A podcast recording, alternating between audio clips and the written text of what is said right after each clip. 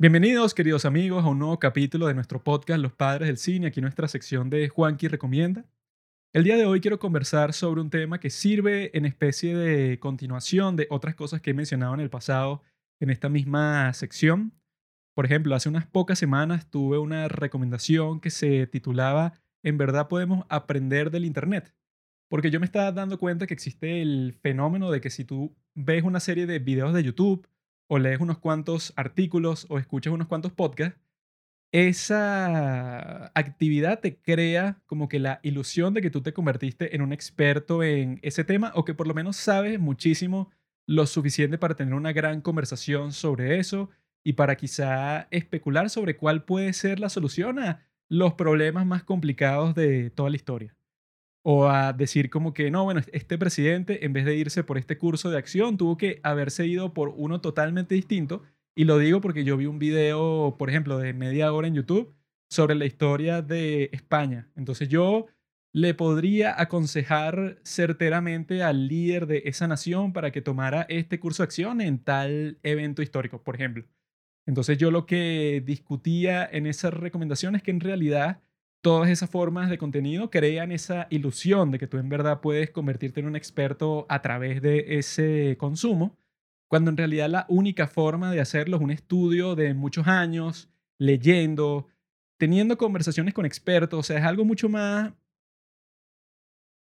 largo, algo mucho más complejo, algo mucho más duro de hacer, porque esa es la idea, los que son en realidad expertos son los que tienen mucho conocimiento tanto práctico como, teórico y los que se han esforzado con toda su alma porque les interesa muchísimo un tema, los apasiona no se limita a que ellos tienen acceso al contenido superficial que existe en YouTube o con los podcasts que siempre tratan de simplificar el tema. O sea, si yo voy a hacer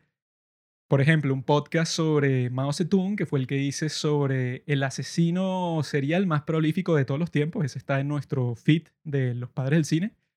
Yo voy a tratar de dar una narrativa lo más concreta posible, o sea, que sea bastante efectiva en darte a entender por qué pasó todo lo que pasó. Es un recuento histórico a las personas que les interesa algo así, ¿no? Sin embargo, si tú en realidad quieres ser considerado alguien que, bueno, que sabe muchísimo del tema, no puedes hacer ni siquiera lo que yo hice, que fue leer la biografía de Mao, sino que, bueno, un tipo que en realidad te podría decir eso, todas las causas, te podría decir todas las implicaciones de todo lo que pasó en ese periodo histórico, tendría que ser un tipo que, bueno, que literalmente se leyó todas las biografías de Mao y las comparó, o un tipo que, bueno, que vive en China y que tiene acceso a todas estas fuentes de primera mano que en realidad te pueden contar cuáles fueron las motivaciones detrás de todos estos personajes, ¿no? Entonces digo que este capítulo es una continuación a todas esas ideas, porque el día de hoy converso con ustedes sobre eso que ha estado en las portadas de todo lo que existe en Internet, de todas las redes sociales, de todos los trending topics, de todas las cosas que existen, que es la invasión que hizo Vladimir Putin de Rusia a Ucrania. Todos ustedes deben estar familiarizados sobre qué es lo que está pasando porque bueno, creo que ha sido el evento histórico más influyente probablemente de todo este siglo, porque eso, hay un montón de gente estúpida, totalmente estúpida, o sea, es lo más idiota que he escuchado en mucho tiempo, que dicen y que publican y que ese no es el único lugar en donde hay guerra hoy en día. También están bombardeando Somalia y están bombardeando Siria. Una gente retrasada que dice esas cosas, ¿verdad? Que obviamente existe conflictos armados el día de hoy en muchas partes del mundo, ¿no?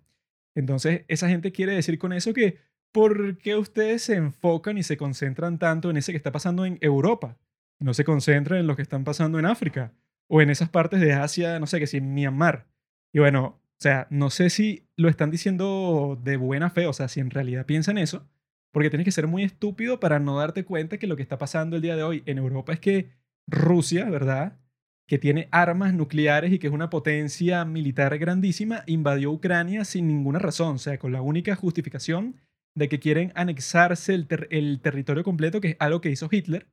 al principio de la Segunda Guerra Mundial y lo que desencadenó el hecho más mortal de toda la historia, ¿no? Por eso es que todas las miradas del mundo están puestas en Ucrania y deberían estar puestas ahí porque el riesgo de que eso pase a mayores no es muy grande, o sea, la probabilidad es pequeña, sin embargo, ponte que la probabilidad de que se convierta en un conflicto nuclear sea del 1%. Ese 1% te puede dar muchísimo miedo porque es la posibilidad del 1% de que literalmente se acabe la raza humana o que por lo menos existe un evento apocalíptico devastador para todo el mundo. O sea, vivas donde vivas, va a ser completamente devastador. Entonces esa es la razón principal por la cual todo el mundo está enfocado en ese hecho histórico que estamos viendo desarrollarse frente a nuestros ojos el día de hoy. Y esa gente estúpida que, bueno, suelen ser de izquierda, qué sorpresa, ¿no? La gente de izquierda que va a estar y que, ah, bueno, a la gente no les importa esas guerras que tiene la gente en África porque los consideran inferiores a esos negros. piensan una cuestión así, cuando en realidad, obviamente que esa no es la razón, porque, bueno, no sé en dónde viven ellos, en donde todo, en donde todo el mundo es racista, lo cual no es así, pero bueno, es obvio cuál es la razón por la que todo el mundo está enfocada en el tema. Y la razón por lo que lo de hoy es una continuación a todas esas cuestiones que hemos conversado en secciones anteriores de Los Padres del Cine, aquí en Juanqui Recomienda, es que en las semanas anteriores a que el conflicto comenzara, que la invasión como tal comenzó el 23 de febrero, hace cuatro días, pues estoy grabando esto un 27 de febrero, fue que por muchísimo tiempo los Estados Unidos dijo que la invasión en realidad comenzaría el miércoles 16 de febrero, ¿no? Y antes de eso decían y que los planes de Putin, según nuestra inteligencia, es que el tipo va a invadir Ucrania en cualquier momento porque el tipo ya lo decidió y tenemos un montón de fuentes que nos están diciendo cuáles son las razones y tal. Y todas las personas, ¿verdad? Esos que les mencioné antes, pues todos estos podcasts, toda esta gente que se enfoca en decir noticias, pues, o sea, que ya no es como que lo tradicional de la televisión por cable, sino que está en YouTube, está en Spotify, ¿no? Casi todos lo que decían es y que, bueno, yo que conozco la historia, que yo vi que en la guerra de Irak, cuando iba a comenzar, los Estados Unidos se inventó la mentira de que Saddam Hussein tenía armas de destrucción masiva y así es que convencieron a todos los países del mundo a entrar ahí con ellos, pero después se descubrió que era totalmente falso y que fue la excusa que ellos usaron para entrar ahí, ¿no? Todos esos genios, ¿verdad? Que les estoy diciendo que hay muchos que incluso yo admiro, como los de Breaking Points hasta cierto punto, no tanto, pero sí pienso que hacen un trabajo importante. Ellos dijeron un montón de veces que ya se han disculpado, pero bueno, creo que no basta con disculparse cuando por capítulos y capítulos y capítulos dijeron y que esa inteligencia de los Estados Unidos, según mi experiencia, es completamente falsa. Putin nunca va a invadir Ucrania, sería muy catastrófico para él. Incluso los ucranianos y los ingleses les están diciendo a los Estados Unidos que dejen su exageración, que eso no va a, venir para tanto, o sea, no va a significar un gran conflicto. O sea, ellos en realidad quieren empezar otra guerra porque el complejo industrial, militar, quiere gastar más dinero en todos estos conflictos y tal se sacaron ese argumento, pero con 100% de seguridad, tanto ellos, los de Breaking Points, que son un poco moderados, como Tucker Carlson, que es completamente de derecha, como otras personas como los Young Turks, que son completamente de izquierda, un montón de personas diciendo eso y yo incluso eso les creía, porque yo decía que, bueno, es raro ver un consenso entre tantos medios de noticias distintos que todos te están diciendo y que no, en realidad todo eso es mentira, o sea, no va a existir ninguna guerra, es imposible. Te lo decían y te lo decían y te lo decían, ¿no? Y obviamente el día de hoy sabemos que eso era mentira. Muchos se han disculpado porque dijeron y que, ah, bueno, yo me inventé que los Estados Unidos tenían una conspiración informativa para que nada de eso, eh, o sea, para estimular que existiera la guerra porque ellos quieren gastar millones y millones de dólares en una guerra nueva porque se terminó la de Afganistán, ¿no? Tenían esa narrativa que resultó ser completamente falsa. Entonces, lo que me interesa sobre eso el día de hoy es que las noticias actúan como, bueno, como se quedó en evidencia con este hecho histórico tan importante, actúan como si ellos tienen una especie de poder sobrenatural que saben qué es, lo qué es lo que pasa a puerta cerrada, ¿no? Ellos actúan como si tienen un montón de fuentes, unos espías metidos en la administración del presidente, que ellos en verdad saben qué es lo que está pasando. Y en muchos casos puede ser verdad que tengan unas fuentes de información muy importantes que les permitan saber o por lo menos acercarse a qué es lo que está pasando el día de hoy. La realidad, que lo sé yo porque me encanta leer historia, estudiar todo tipo de hecho histórico, es que tú como reportero, como presentador de noticias, como podcaster, tú tienes acceso que si, digamos, para hacer una estimación que no sea como que tan brutal, a un 10% de la verdadera información, o sea, de las verdaderas causas que llevan a un tipo como Vladimir Putin a invadir Ucrania, tú tienes acceso al 10%.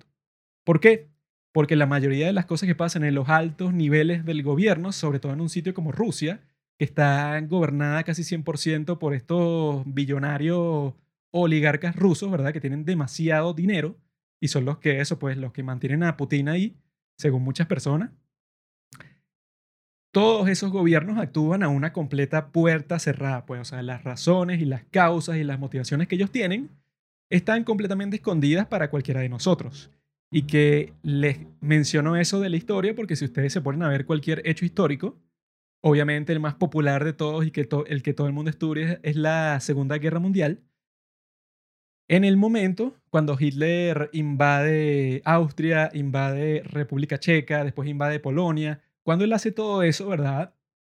La gente que ve las noticias, los periodistas o incluso los diplomáticos del mundo dicen y que, bueno, ok, yo puedo como que especular un poco sobre por qué Hitler está haciendo lo que está haciendo.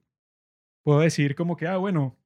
según la historia del mundo, este tipo quiere conquistar esta tierra porque, bueno, porque el orgullo de Alemania se va a hacer la conquista, no sé. Te puedes inventar todo tipo de razones con respecto a por qué alguien hace algo, ¿no? Pero es pura especulación. Luego, cuando eso, la guerra, la Segunda Guerra Mundial terminó en 1945, ¿no? Ponte que, no sé, 70, como 20 años después, es que sí, en 1965 o 30 años después, en 1975. Ahí es que se empiezan a declasificar todos los documentos secretos, todos los cables, todas las conversaciones que tuvieron todos estos líderes cuando pensaban que nadie estaba escuchando o nadie estaba decodificando esos mensajes que se enviaban. Y en ese momento que tú en realidad dices que, ah, claro, es que este tipo desde el principio tenía una campaña megalomaníaca que el tipo quería conquistar todo, pues, o sea, todo el continente de Europa. Y entonces ves no solo los documentos oficiales, sino cosas como los diarios de los generales de, Hitler en todos esos momentos o de personas que decidieron escribir como que una autobiografía explicando que fue todo lo que pasó, que eso pasa muchos años después, como este tipo Albert Speer, que era el arquitecto principal del Tercer Reich y el tipo años después, luego de salir de prisión, escribe este libro en donde cuenta toda su experiencia dentro de ese régimen súper cruel y súper desgraciado, ¿no? Y ahí es que tú empiezas a ver cuáles fueron las verdaderas razones y cómo es que todos los generales del ejército querían matar a Hitler antes de que él invadiera Francia, porque todos decían y que, bueno, este es el fin de nuestro país. Si el tipo hace esto, nos van a destruir, es obvio. Pero cuando tiene un gran éxito contra Francia, que en ese tiempo se consideraba como el poder territorial más fuerte de todo el mundo, Francia,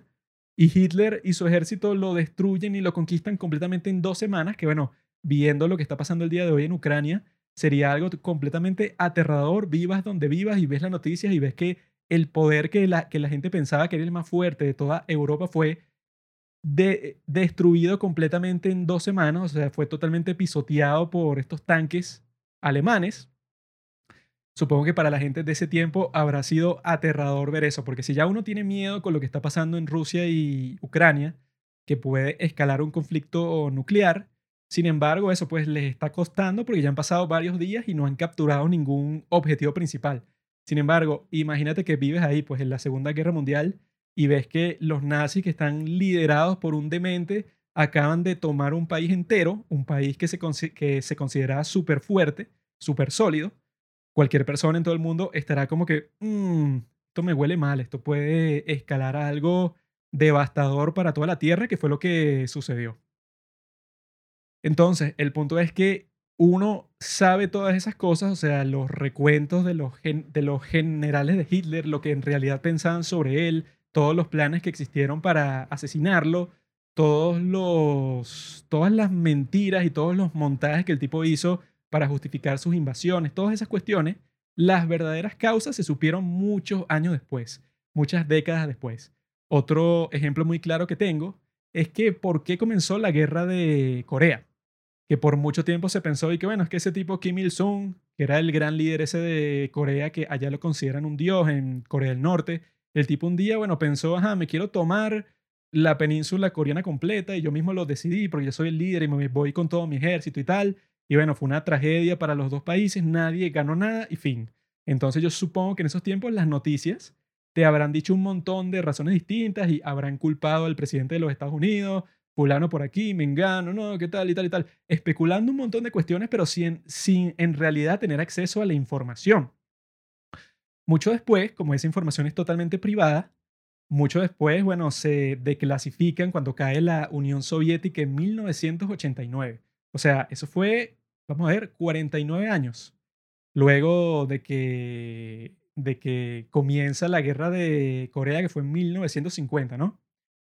49 años después, ¿verdad? 49, eh, no, 39, ¿no? Sí, 39. 39 años después se revelan todos esos documentos porque la Unión Soviética se está como que, entre comillas, democratizando, ¿no? Entonces liberan todos los documentos de las conversaciones entre Stalin, Mao y Kim Il-sung. Entonces lo que te revelan ahí, que yo lo mencioné en mi capítulo sobre Mao, es que Mao fue el principal arquitecto de toda esa guerra porque el tipo quería una excusa para que su ejército creciera muchísimo con la ayuda de Rusia, que no la tenía porque no existía ningún conflicto bélico a gran escala, ¿no? Entonces, le, cuando este Kim Il-sung, como que es obvio que el tipo quiere, eh, digamos,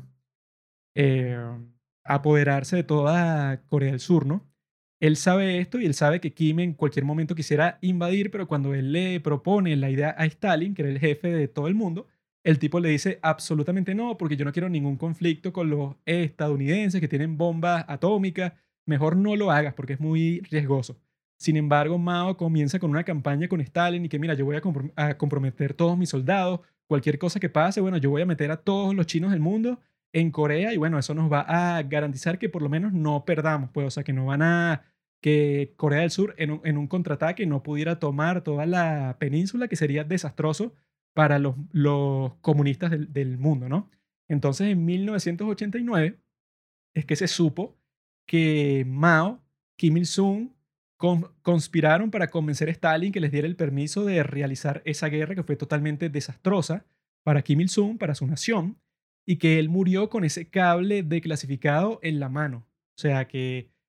era como que la peor tragedia que él podía experimentar, Kim Il-sung, porque lo dejaba en evidencia frente a todo el mundo de que, mira, tú fuiste el principal agresor de ese conflicto. Sobre todo porque ellos le dicen a toda su población en Corea del Norte que fueron los coreanos del sur que invadieron Corea del Norte. O sea, esa es la principal mentira en donde fundamentan toda su ideología, ¿no? Entonces, cuando se hace público completamente 39 años después que en realidad fue Kim Il-sung conspirando con Mao para convencer a Stalin de comenzar la guerra de Corea, entonces, bueno, todo su aparataje de propaganda, todo lo que él podía mentir, ¿verdad? O que podía crear incertidumbre, pues, o sea, decirle a su gente que, bueno, no se sabe con exactitud, así que no le crean a las fuentes occidentales. Pero cuando la misma Rusia, después de que dejó de ser la Unión, de, después de que dejó de ser la Unión Soviética, te muestra ese cable declasificado, es como que, ah, mira,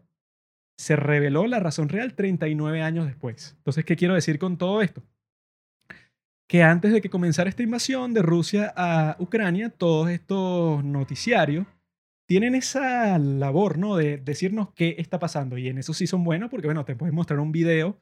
como estuvo haciendo CNN todos estos días, que sus reporteros, que son súper valientes, están metidos en la zona del conflicto y están grabando a los rusos y siguen transmitiendo a pesar de que hay bombardeos por toda la ciudad. O sea, son unos verdaderos periodistas excelente, ¿no? Estos, estos corresponsales de CNN, ¿no?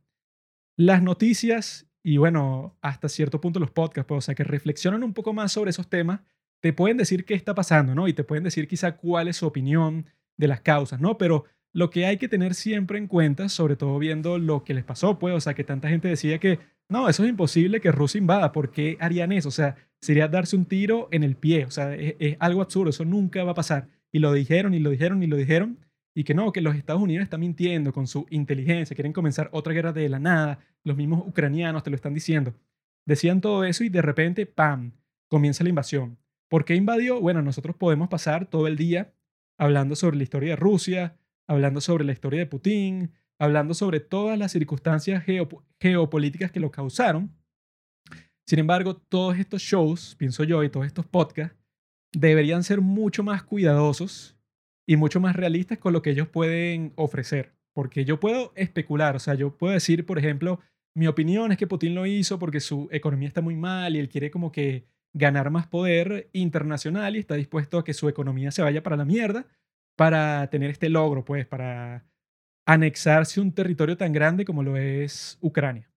Eso lo puedo decir y, y, justo después de decirlo les digo que, bueno, esa es mi opinión, pero yo en realidad no tengo la más mínima idea de qué es lo que en verdad está pasando porque yo no tengo acceso a ninguna fuente secreta dentro del gobierno de Rusia y lo más probable es que nadie la tenga. O sea, porque ese es todo el punto. Puedo, o sea, que la inteligencia y los espías y tal, los gobiernos del mundo no van a ir repartiendo esa información por todas partes, sino que lo que lo hace valioso es que tú solo sabes eso. Y que eso, bueno, también, para seguir con ese ejemplo de la Segunda Guerra Mundial, durante todo ese tiempo, ni los japoneses ni los nazis se daban cuenta que sus códigos ya habían sido descifrados. Entonces ellos seguían mandando mensajes clasificados por todas sus fuentes Mientras tanto, los gringos y los ingleses lo estaban leyendo todos y sabían qué era lo que iba a pasar. Lo que les da una ventaja gigante, ¿no? Entonces me parece muy irresponsable y por eso el título de este capítulo, que existan tanta gente que eso puede, o sea, que te trae las noticias, ¿no? Y que tú puedes confiar en ellos en cuanto a qué es lo que está pasando, o sea, qué es lo que te muestran, porque te muestran un video, por ejemplo, de Kiev siendo bombardeada, ¿no? Entonces tú puedes decir, Kiev está siendo bombardeada porque lo vi, ahí está, o sea, lo, bombardearon, pues, o sea, no hay discusión, es un hecho que, que, pasó. Sin embargo, cuando empiezan a hablar unos tipos que ni siquiera, o sea, tú, tú, ni siquiera sabes cuáles son como que sus credenciales o qué han estudiado ellos en su vida para saber en realidad cuáles son los motivos de un tipo como Putin, que yo creo que en realidad, como siempre pasa, pues, o sea, con todos estos hechos históricos, lo sabremos muchos años después, en donde los, colaboradores o la gente que en realidad tiene la información más privilegiada del mundo el día de hoy, cuando todas esas personas empiezan a admitirlo, empiezan a escribir autobiografías o se arrepienten de, lo que hicieron, entonces quieren mostrarle a todo el mundo que en realidad ellos siempre tuvieron las mejores intenciones frente a un loco como Putin, por ejemplo. Ahí es que tú en realidad puedes construir una imagen real de todo lo que pasó y hacer como un mapa, pues, y que, ah, bueno, esto pasó por esto, hacer como que una línea lógica, que es lo que terminan haciendo los libros de historia, pues, o sea, si tú te lees todos los libros que existen sobre la Segunda Guerra Mundial el día de hoy, que son cientos de miles, hoy, ¿verdad? Casi, eso pues, ya, ya estamos cerca, casi un siglo después del comienzo de la Segunda Guerra Mundial, tú puedes decir que, bueno, yo en realidad tengo un recuento de toda la información, de todo lo que yo puedo saber sobre la Segunda Guerra Mundial.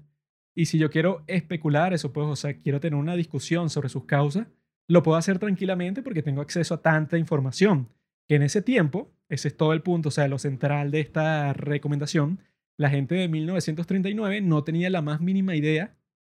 en ese tiempo de lo que nosotros sabemos hoy de Hitler, de su trasfondo, de por qué hacía las cosas que hacía, de las conversaciones que él tenía en privado, de los diarios de todas las personas involucradas que fueron publicados años después.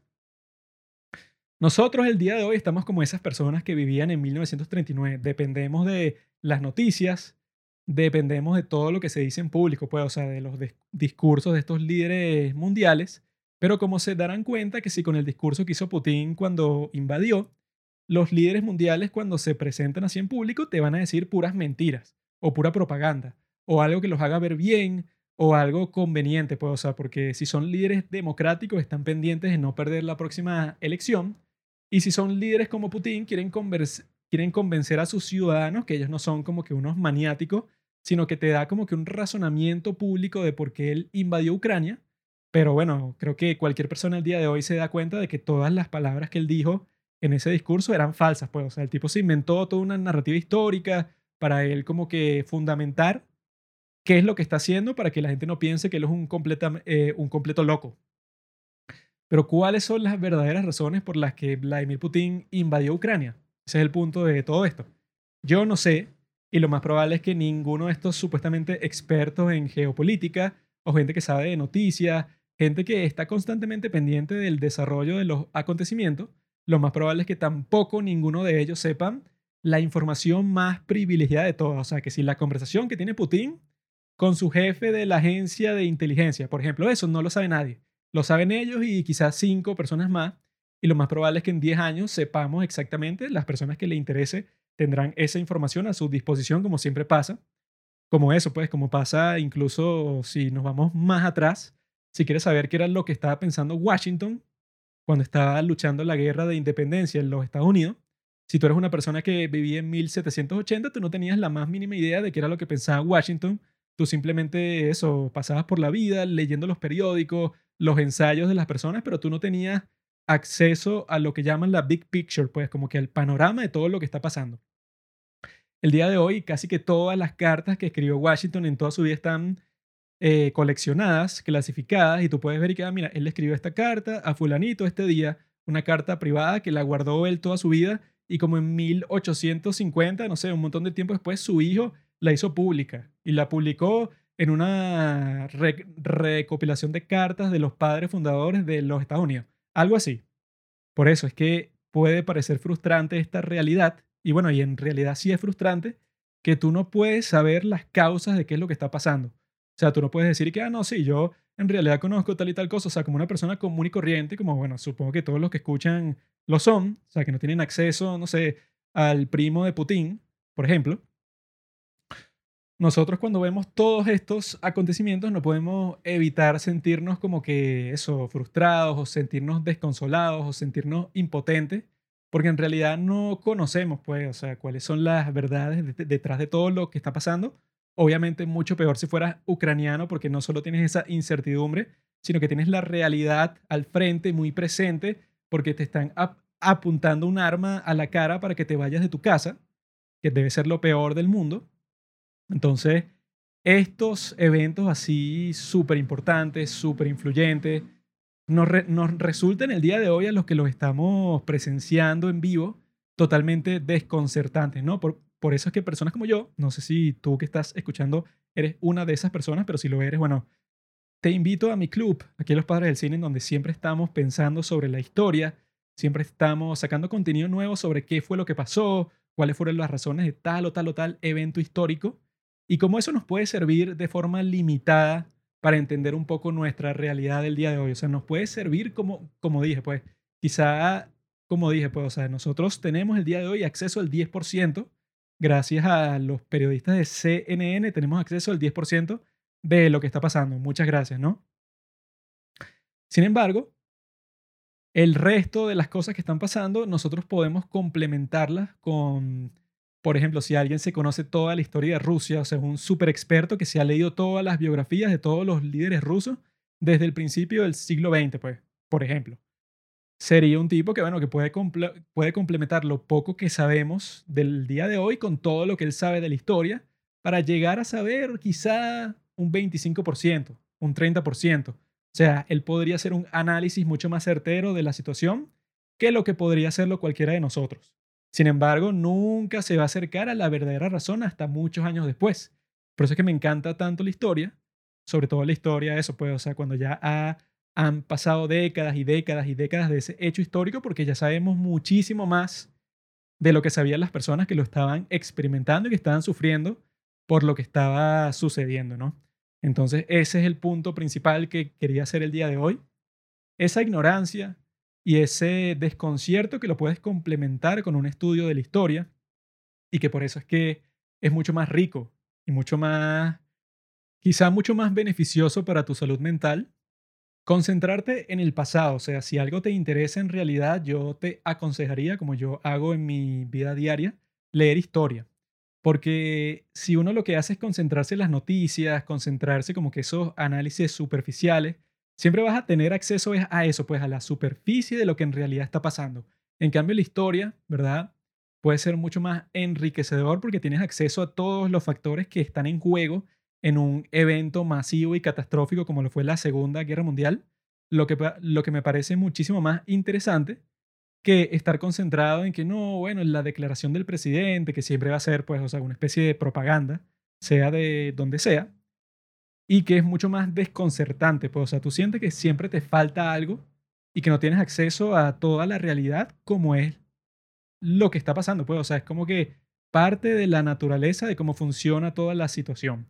Así que amigos, esa es mi recomendación. Lean historia. Yo tengo muchos libros de historia. Los puedo dirigir según lo que les interese. Ustedes me pueden contactar ahí por los padres del cine, lo que quieran. nosotros siempre vamos a estar aquí sacando nuevo contenido sobre los temas que están pasando, tanto el día de hoy como los del pasado. Pero siempre me gusta tener cosas así en mente para vivir más feliz y para, bueno, para ser una persona que gasta más efectivamente su tiempo. O sea, que no se preocupa tanto por lo que pasa el día de hoy, porque, bueno, la impotencia, por ejemplo, con eso que está pasando en Ucrania, yo no puedo hacer nada. Lo más probable es que la mayoría de ustedes no puedan hacer absolutamente nada tampoco. Estamos en la misma situación. Por eso es que no es bueno concentrarse 100% en eso, dedicar toda tu atención a eso, sino yo prefiero dedicar toda mi atención, o por lo menos la mayoría de mi atención, a cosas más enriquecedoras como esos libros en donde tengo acceso a, la big picture, al panorama. Así que eso es lo que yo les recomiendo. Busquen el acceso al panorama, no a simplemente la impresión superficial de la realidad. Saludos. Amén. Gracias por escuchar Los Padres del Cine. Síguenos en Instagram para enterarte de los nuevos capítulos que iremos publicando. Si nos escuchas por Spotify o por Apple Podcast y piensas que este podcast vale 5 estrellas, califícanos. Si no, mejor escríbelo en tu diario.